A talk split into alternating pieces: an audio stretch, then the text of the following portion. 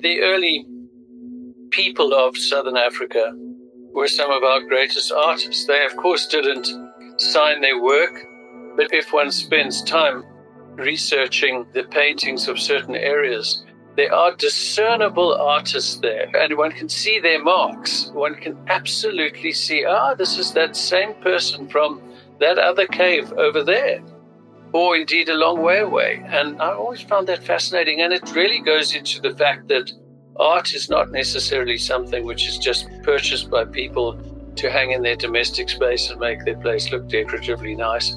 But it goes much deeper than that. It's at our, the roots of our humanity. It's this need to make sense out of this bewildering array of different forces that we have to deal with every day in our environment. This is the Latitudes Podcast, the voice for art from Africa, and I'm your host, Refiloe Mpakanyane. Powered by i2 Art Insure, Season 1 of the Latitudes podcast explores new ways of accessing and thinking about the contemporary visual arts from Africa, while also building a robust archive of thought leadership. Are you an art enthusiast or collector looking to safeguard your valuable assets? Look no further than i2 Art Insure. With the company's unique understanding of both the art world and the insurance industry, i2 is equipped to handle the distinct risks associated with insuring your acquisitions. Whether your pieces hold aesthetic, historic, investment, or sentimental value, i2 has you covered. Visit i2.co.za or contact your broker for more info. i2 Art Insure is an authorized financial services provider.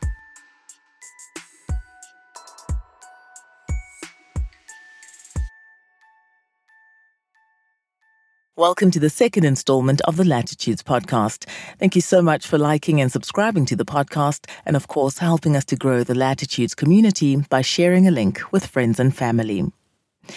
My guest on this episode is Mark Read, who's chairman of the Everard Read Group of Galleries, which was founded more than 100 years ago. Our conversation centers around Mark's unique experience of growing up in the art business, becoming a rather influential figure in the art community, as well as his parallel life as a dedicated naturalist and preservationist who uses his influence to support several philanthropic causes. These causes include mobilizing support for the World Wildlife Foundation, as well as being a founding trustee of the Rhino and Elephant Foundation. He was also chair of the Ditsong Museums, which is the governing body of six major natural history and cultural museums in Gauteng, and he currently serves on the board of the Turkana Basin Institute, which supports scientific research at Lake Turkana in Kenya. Our conversation ties all these facets into Mark's love and passion for South African art in particular. Just a quick note that at the start of our conversation, Mark mentions Lucy McGarry, who's co founder and director of Latitudes Art Fair and Latitudes Online. She was kind enough to help with arranging interviews, and it's in that context that he mentions her. Let's get into it. Mark, I really appreciate you agreeing so readily to speak to me and, of course, be part of season one of the Latitudes podcast series. I'm privileged. And uh, uh, when um, Lucy asked me, I was at Strauss sitting down for a, a lecture, and, um, and I was at that point thinking how fortunate it is to be a included in this lecture with all these lovely people, and um, how Johannesburg has retained uh, so many people who are deeply interested in this area of South Africa and indeed in the greater South Africa, and how much talent is still left here. And so I was mulling over that, looking around, feeling that I was probably the dumbest person in the room. And and Lucy came over and offered me this opportunity to bore everyone silly with some reminiscence of my life and of the, this gallery that I'm lucky enough to be part of and who's played such a big part of my life. I'm certain you use the word bore or boring very usefully, perhaps recklessly, Mark, because the esteem within which Everard Read Gallery is held is, I think, a beacon for many young people and actually for any people, right? It's always so interesting to speak to someone who has walked a path and also done so in a way that is quite unique to themselves and true to themselves. And by that, we'll speak to your interests about your interests in botany, in paleontology, and your work in conservation as well. So, whilst many people might say, well, these seem like disparate interests or divergent interests from what mainly they consider you to be a gallerist, I don't think they are. You'll indulge me and let me know if you agree that ultimately, paleontology being the study of history via fossils and bones, and uh, botany being the study of the natural world, which we often hold ourselves apart from as human beings, right? Ignorantly so. And maybe art is a study of humans and the human condition it all makes sense in some way. It's a complete set of interests or complementary set of interests. Not so. Oh, absolutely. I, I think on, on, on that, art art is one of the pillars that makes us human. This need to produce art, need to make sense out of our environment by looking at art and the the um, ability of certain members of a community in order to who who express themselves best in either three or or two dimensional forms, which summarize their view and their insecurities and their hopes and, and maybe their control over the natural environment, the strange world that we live in. If one looks at uh, people ask me uh, quite often who are the greatest artists who lived in South Africa, and they fully expect me to inevitably come up with the, the names that that one sees. But I think my natural inclination is if, if I look at who are the most powerful artists who, who've drawn breath on, in our subcontinent, are those Khoisan painters of rock walls in many of the caves and overhanging ledges of the KwaZulu Natal Drakensberg, of the Clanwilliam area of the Western Cape and up into the Kalahari, and indeed up into Zimbabwe and, and parts of Tanzania and Kenya. The early people of Southern Africa were some of our greatest artists. They, of course, didn't sign their work. There was no reason to do that. But you can, if one spends time assiduously researching the paintings of certain areas, there are discernible artists there who some of them are arrogant enough to paint they've painted over the work of others because they obviously had an ego that that overrode those that went before and and and one can see their marks one can absolutely see ah this is that same person from that other cave over there or indeed a long way away. And and I just I always found that fascinating. And it really goes into the fact that art is not necessarily something which is just purchased by people to hang in their domestic space and make their place look decoratively nice. But it goes much deeper than that. It's at our, the roots of our humanity. It's this need to, as I said, make sense out of this bewildering array of different forces that we have to deal with every day in our environment.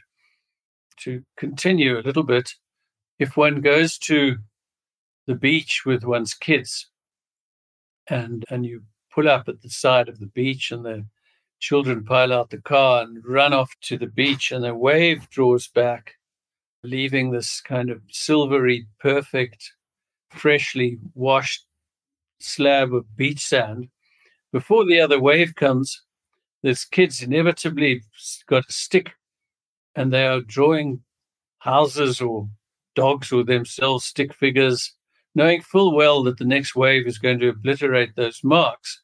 But they have a need to do it. It's and you didn't have to teach your kids to do that. It's an innate, deep, and very ancient need to make a mark somehow that says, I exist. And we have this relationship with the environment. This is our house. There's our doggy. All of those things. You have to teach kids to read and write. That comes from the, the frontal cortex of one's brain. It's an it's a recent development. But the this need to be associated with mark making is something you never have to teach anyone. And, and kids all are artists. And somehow when we hit puberty, that tends to be masked in the genetic template of adults, and many stop. and some don't and become greatly adept at making a consequential mark. And, and those people we call artists. And those are the people I work with. What a deeply moving analysis of why art is so natural to human beings and why why art makes us humans, but also spiritual in a way, if you'll forgive me that. I'm not sure if you are in any way religious or spiritual, but it also definitely strikes me that what you are saying is that the egoless creation of art is something that's innate in all of us until, of course, the push for doing something, I guess, constructive by our contemporary metrics might crowd out that interest or overwhelm it. Yes, I think I think one can be spiritual without having to hang one's hat on a particular religion. I think it's a very bleak life to say I'm not in any way spiritual, because that's the gorgeousness of being human, is to be able to feel this I'm alive by what means is one of the it's the big question. And any people who, who are so cold who don't even want to approach the discussion and say i'm not spiritual they're missing out i think a great deal on so many aspects of, of our existence which are just uh, fabulous. One of the things that's happened of course pertaining to my existence in, in southern africa that's recent news is that it very much looks like uh, with the new finds of Lee Berger at, at Rising Star Cave with Homo naledi, it looks like they're picking up some marks there, cross hatching marks in the deepest caves associated with the burials of these creatures where they buried their dead ones, their loved ones. Loved, one's got to analyze that perhaps. These were not humans. Homo naledi wasn't human. We couldn't have bred with Homo naledi; a different animal. But nevertheless, it starts knocking at various preconceived ideas we have of ourselves as being human. When we, I think it's always been in people's minds, people who are looking at what is it to be human, that we're the only animals that bury our dead. He's just proven that's wrong. He's taken that away. And and then if you take an animal that buries its dead, you're actually saying that animal actually believes in the afterlife because, and that's where religion starts. When granny dies, you don't chuck her out for the hyenas. You lovingly carry her and you inter her and you make sure she's safe in her resting time. And with that's the, the inevitable consequence of that is that we're different from the hyenas and we harbor a soul. And so he's just knocked that pillar away. And now he's picking up these magnificent cross hatchings in the rock walls in the same cavern, very deep down, which are illuminated by fire. So these non humans had controlled use of fire, and they were also making marks with rocks, sharp rocks on the surface of the cavern where they buried these. So there was a ritual practice happening there. Another thing that we thought was only human was the ability to think up and develop a ritual. And of course, finally, the making of art was going to be something that only humans did.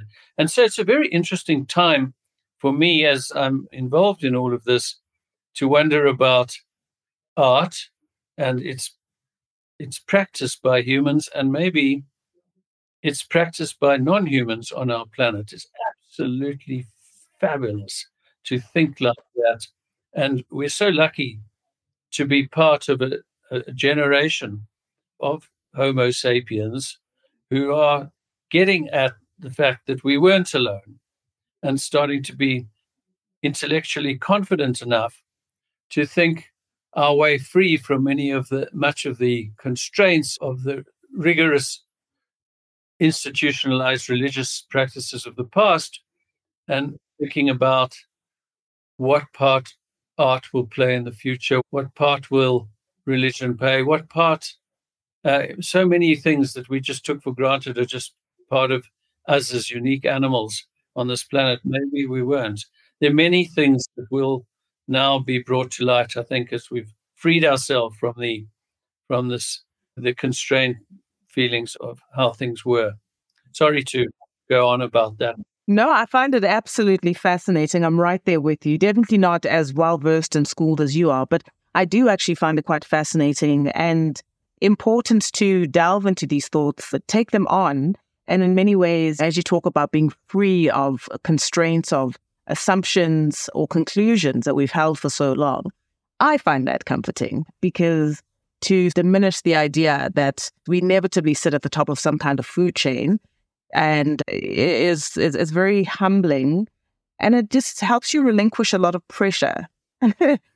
And you don't have to strive so tirelessly you can just enjoy and live life but that's me in my little taking my little baby philosophical steps i feel as though we could have a fantastic evening sitting down at the everard read gallery having this talk for a number of hours i'd certainly pay good money for a ticket to hear you talking about this or to be in conversation with a number of people. Just a suggestion.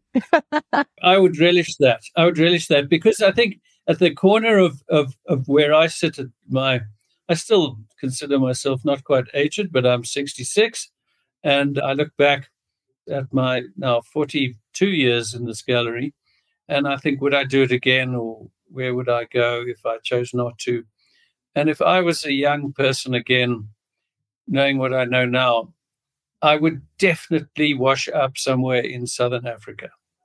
I think it's the coolest place in the world to be, to try and make a difference, because really you can here. It's very difficult to make a difference if you live in Canada. Uh, in Australia, you've got every law in the world constraining you from walking across a road if there's a car coming five kilometers away you can't easily alter anything in most parts of the world. And and in Southern Africa, people are still the, the, the developing areas of South of South Africa and all the other countries, which I love so much. I see as one the subcontinent much more important than just South Africa as as an entity. And uh, I, I just think it, it's so exciting for young people to be able to live in an area where they which, whichever area of human endeavor that they get involved with, whether it's from sport to culture to anything, medicine, architecture, you name it, turn your eye to it. And the, in, in Southern Africa, Africa, you can make a difference. You can have your voice heard and you can get something done. And I think it's an absolutely brilliant time to be alive in this most beautiful part of the world. There's still fish in the sea. Our mountains are still full of nature. Our deserts have got the highest biodiversity of any arid area in the world. And you go to our game reserves, we've got better animals than kangaroos and wombats by far. I love that. And I'm not sure who you're subtweeting when you talk about or you take a jab at the Australians, if there's a, an individual or just the regular South African Aussie rivalry. Just that. Pure Just that. affection for another Southern Hemisphere place. After the break, we continue our conversation. When it comes to fuss free flying, Lift is South Africa's most flexible airline. With up to 25 daily flights, three major destinations, fee free changes and cancellations, as well as Lift Premium, the business class inspired offering, Lift caters to all travelers, even those with small dogs. Their dog friendly flights mean you can fly with your small dog in the cabin. Plus, you can look forward to free coffee and snacks on every flight. Experience Lift for yourself. Visit lift.co.za to book your seat. Mark, what we're also looking to play around with or interrogate in our conversation this morning is the fact that you have grown up in this business. Started in 1913, if I remember correctly, please correct me, by your grandfather's brother. Then your grandfather takes that over. Your father then takes it over from him and you step into the family business. And of course, that story being that you weren't necessarily the initial sort of heir to the Everard Read Gallery, but uh, here you find yourself. Mark, let's talk about family. And I wonder about what it was like for you to grow up within this family that was helming, as you call it, a blue chip gallery, right? A gallery that is esteemed, held in incredibly high regard, has been able to mentor, elevate so many artists, and of course, is an ambassador for Southern African art in general here at home to the world. First of all, let me just knock on the head that chip comment, which you've obviously been on the internet. I have. Tell um, me it's that, all wrong. that that's a typical comment that a younger person could, arrogant young man, could make about the institution that he works with, and then it sits in the internet, and then people drag it up every so often. I don't. That was made decades ago, and I don't talk like that anymore. If I did, I humbly apologize because a gallery is only as good as the artists who choose to associate with it. And so I, I don't think this is a blue chip gallery. We're a struggling, insecure institution who wishes as much as possible to make a positive impact on South Africa and help young emergent talent to to get their work out there. And we like to be associated with the, the start of collections, not just the denizens of boardrooms and powerful people, but I like to be part of the journey of young people when they start to collect. And even when they don't ever collect, you don't have to buy anything to enjoy art. So come and have a look and have interesting conversations and form fascinating relationships with both collectors, art lovers, and indeed artists. Now, that's not within the parameters of a blue chip institution. That's from another era, and and it's not what Everard Read is about. Yeah. Everard Read is about, as I said, trying to make a difference.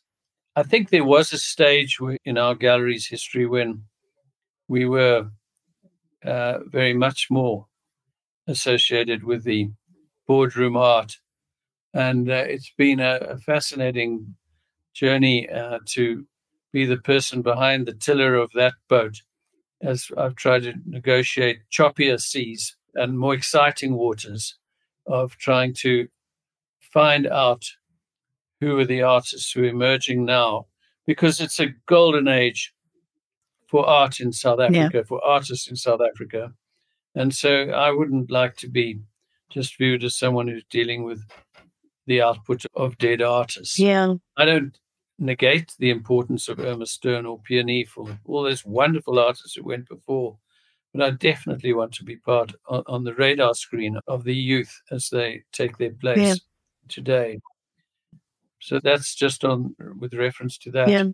It's been a, a remarkable life, and our little business started on Plein Street in Joburg in 1913 as you said, my great uncle started it. He came down from the UK and down the east coast of Africa. And he was an itinerant painter, artist, as well as person interested in all kinds of things from decorative arts and furniture and started a so it would it was too grand really to call it an art gallery at first sure. was, uh, furniture and silverware and Plein street in 1913 was not tarred I went down the other day. It's pretty much not tarred again. Why they? Yeah, we can talk about those cycles as well too. but anyway, it, it went various uh, evolution, evolutionary uh, laps happened, and it landed up in the in my father's very capable hands. And he, during the war years, he was in in Egypt, hated the war, hated everything it stood for this being the Second World War. Yeah, he, you became very close to the curator of the the Cairo Museum with all the greatest archaeological relics on planet Earth, really, there, all covered by sandbags due to the potential bombing that might have happened. And anyway, on his off days, he, he spent so many hours with this chap that he this love of the cultural riches that that that were bestowed to modern day Egyptians by their ancients was inculcated in him mm. to when he came back, he was determined to be involved in in in what was happening in South Africa. Yeah. And so he he resurrected the gallery after the war, and then it finally became named after him, Everard Read, And he had two sons, my brother Trent and I, Trent being two years older than me, who we were partners, and then Trent wished to go and seek out beautiful Knysna, Mm-hmm. and he runs a very beautiful gallery in Knysna. And I took on the, the task of leading this institution. During that time, I suppose I, uh, yeah, I was uh, studying uh, biology, zoology, and and then uh, wildlife filmmaking. And so I had a bit of a confusion, and the various tracks went off. Yeah. I could have been on one or the other. And uh, I decided that I would join the family business and always make it into a, a forum where it wasn't just art, but it was hopefully going to attract people who were interested not only in nature, but interested in the development of culturally and economically and nature of South Africa and of particularly, of course, of Johannesburg. And so I've always tried to make the gallery into a friendly place where people can come and and meet and talk and not have some oily art salesperson attach themselves to them in order to flog them a work of art. But in fact, it's a place where people can feel that they can wander around without any sense of feeling, oh my God, I haven't bought anything, they don't like me. Yeah, yeah. Um, so that's what I've always tried to do is make Everard Read something other than a cold-hearted commercial gallery Yeah. and somewhere between a museum space and a commercial gallery. I've read an interview in which you, I don't want to use the word bemoaned, rightfully pointed out the sad state of so many of our museums. And I'm going to draw in my own personal experience as a child who spent a few um, formative years in Durban. And one thing we would do on the school holidays, my mom would drop us off at the beach and we'd spend long, lazy days at the beach because that was free. But what was also free were the museums and some of the galleries in town in Durban. So we do that quite a bit. We probably do up to four or five visits during any given holiday. And we never get we never got bored or tired and we just meander through and take our time. And I wonder for you, Mark, as you talk about how we look after our legacies or not in this unfortunate case, you were talking about uh, exactly what's available in the Pretoria Museum, if I remember correctly, saying we, what we do have is a huge chunk of the moon that was sent to us by an American president that we could be and should be showing to our own citizens, but unfortunately are not doing uh, felicitously well in that department.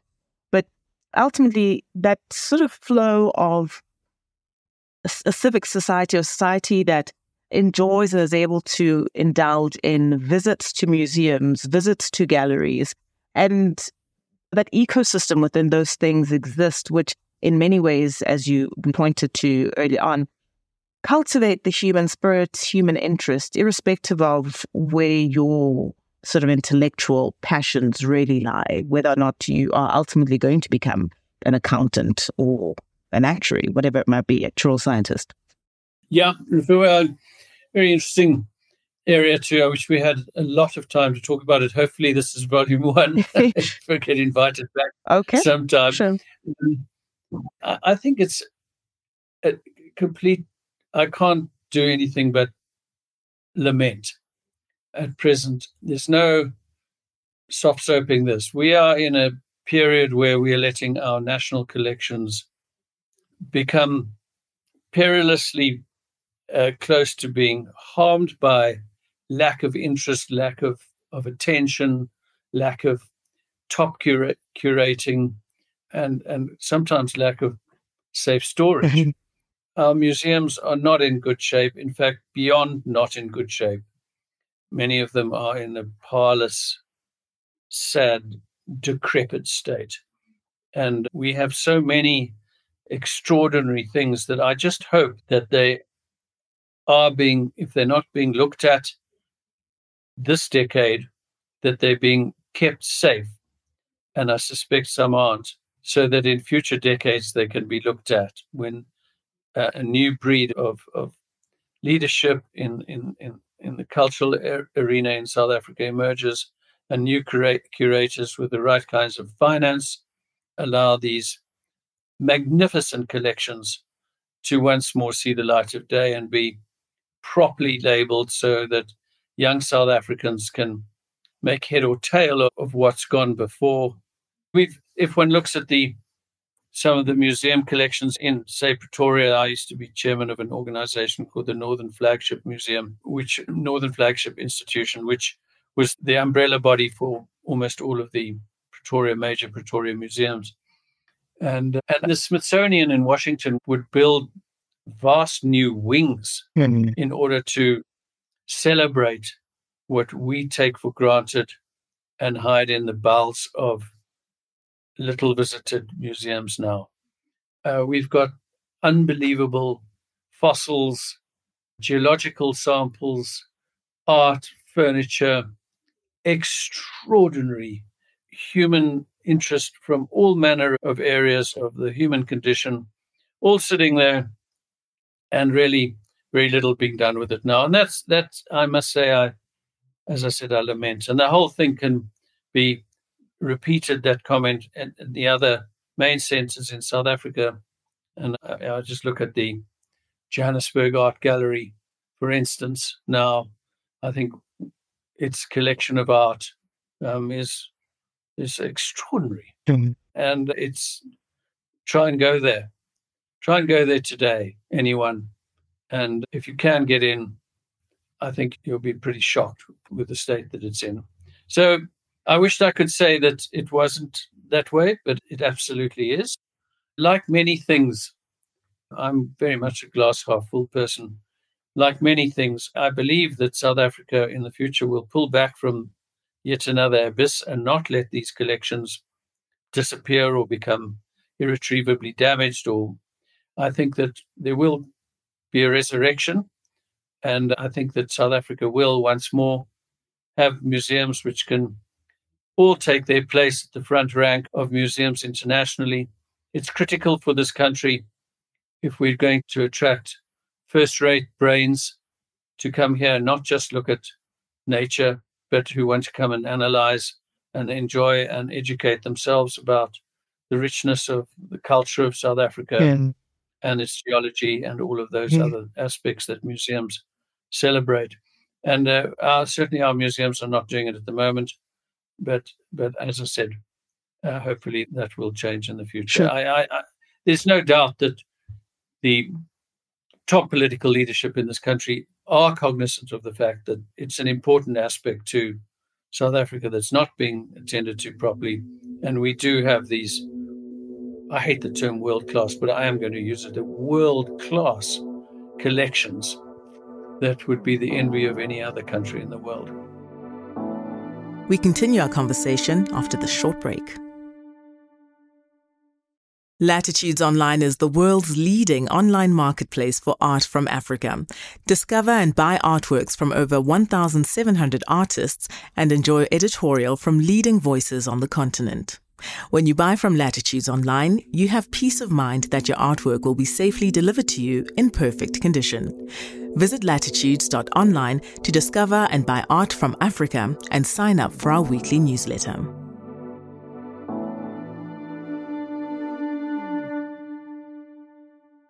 I do want to end our conversation speaking to the world, the relationships between artists and gallerists.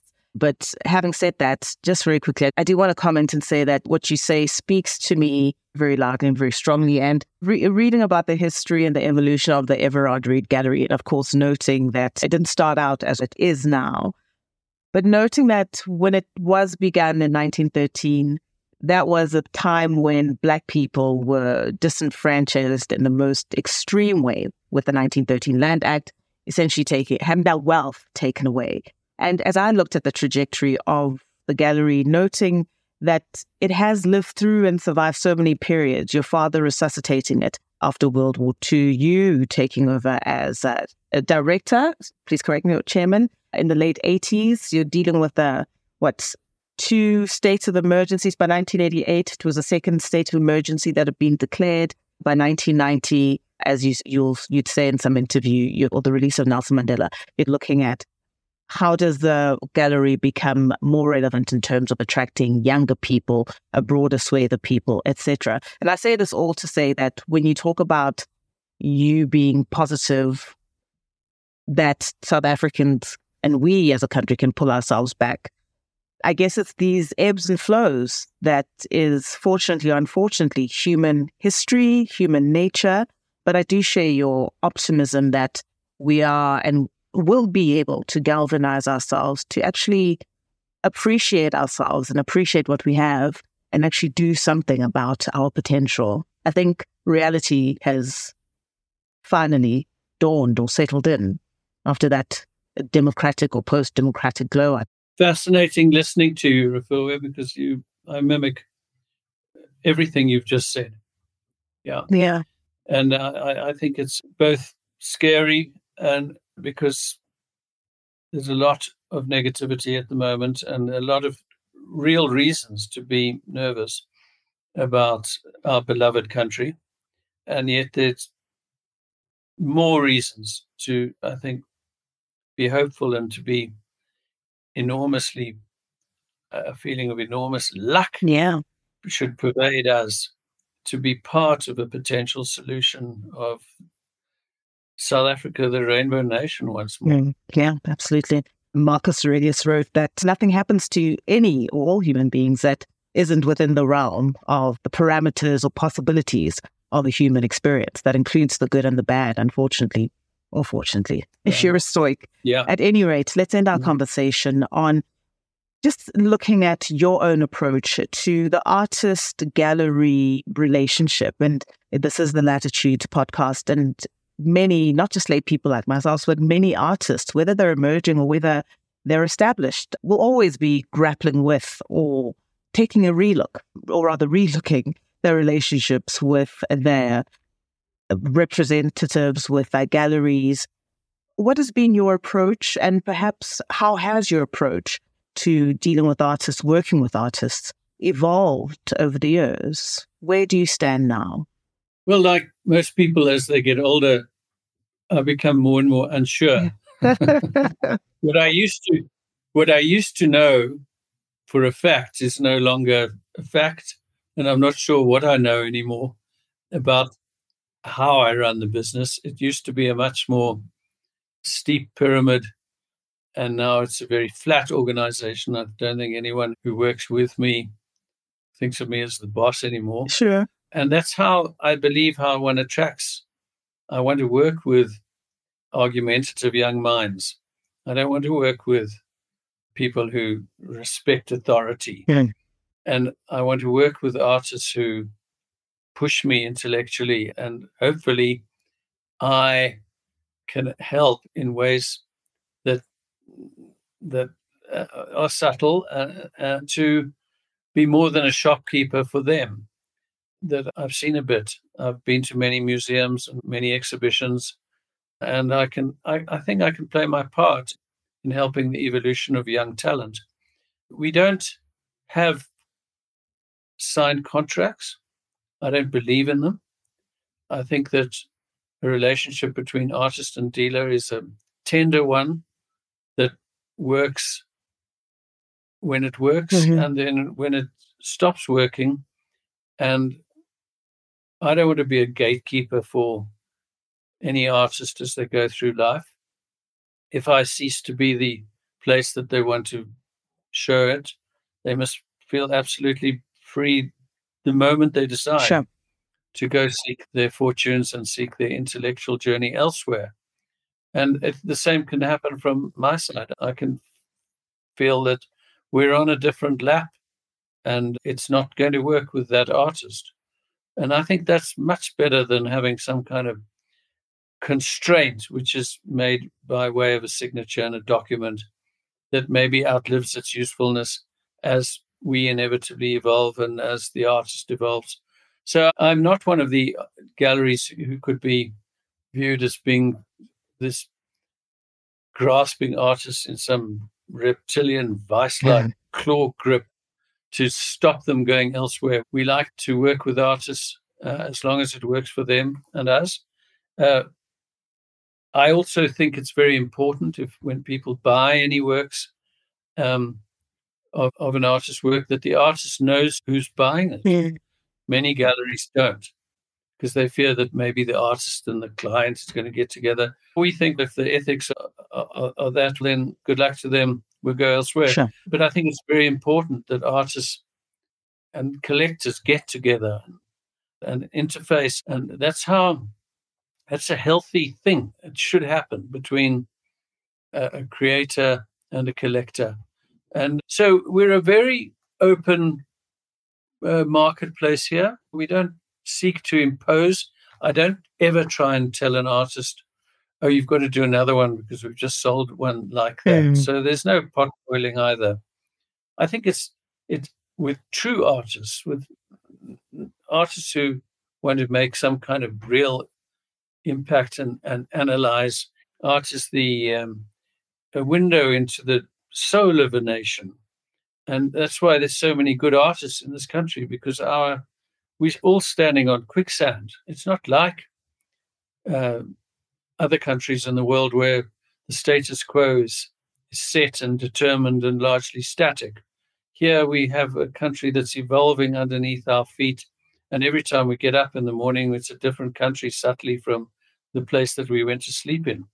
And this, so artists have a lot to say. They can. There's a canvas that they can look at that's endlessly changing and evolving and so that's why there's so much going on here artistically. And the world's fascinated by South African art. We have a gallery in London Yeah. and it does enormously well selling works of art but from South African artists to people who not they've never been to South Africa necessarily, but they're fascinated by it. So I want to be part of that. We want to be part of that without in any way trying to constrain artists to do another one because we've just sold one similar. Hmm. That's not what's called for. What's called for is an honest boat which can be filled with the output of the best artists in our lovely land. And we try and get them out via internet. Over 50% of what we do is with buy- buyers who I, I never meet. And then arrange exhibitions not only here but elsewhere in the world. It's very exciting, actually. Yeah, yeah. Thank you for your fascinating insights and your passion for life, for the work that you do. It really comes through. I really appreciate your time this morning. It's been such a pleasure hanging out with you. Well, it's been great fun. Phil. Thank you so much. I might just harangue you for installation two, three, and four of this conversation, but really it has been an honor. Thank you so much, Mark. Thanks so much.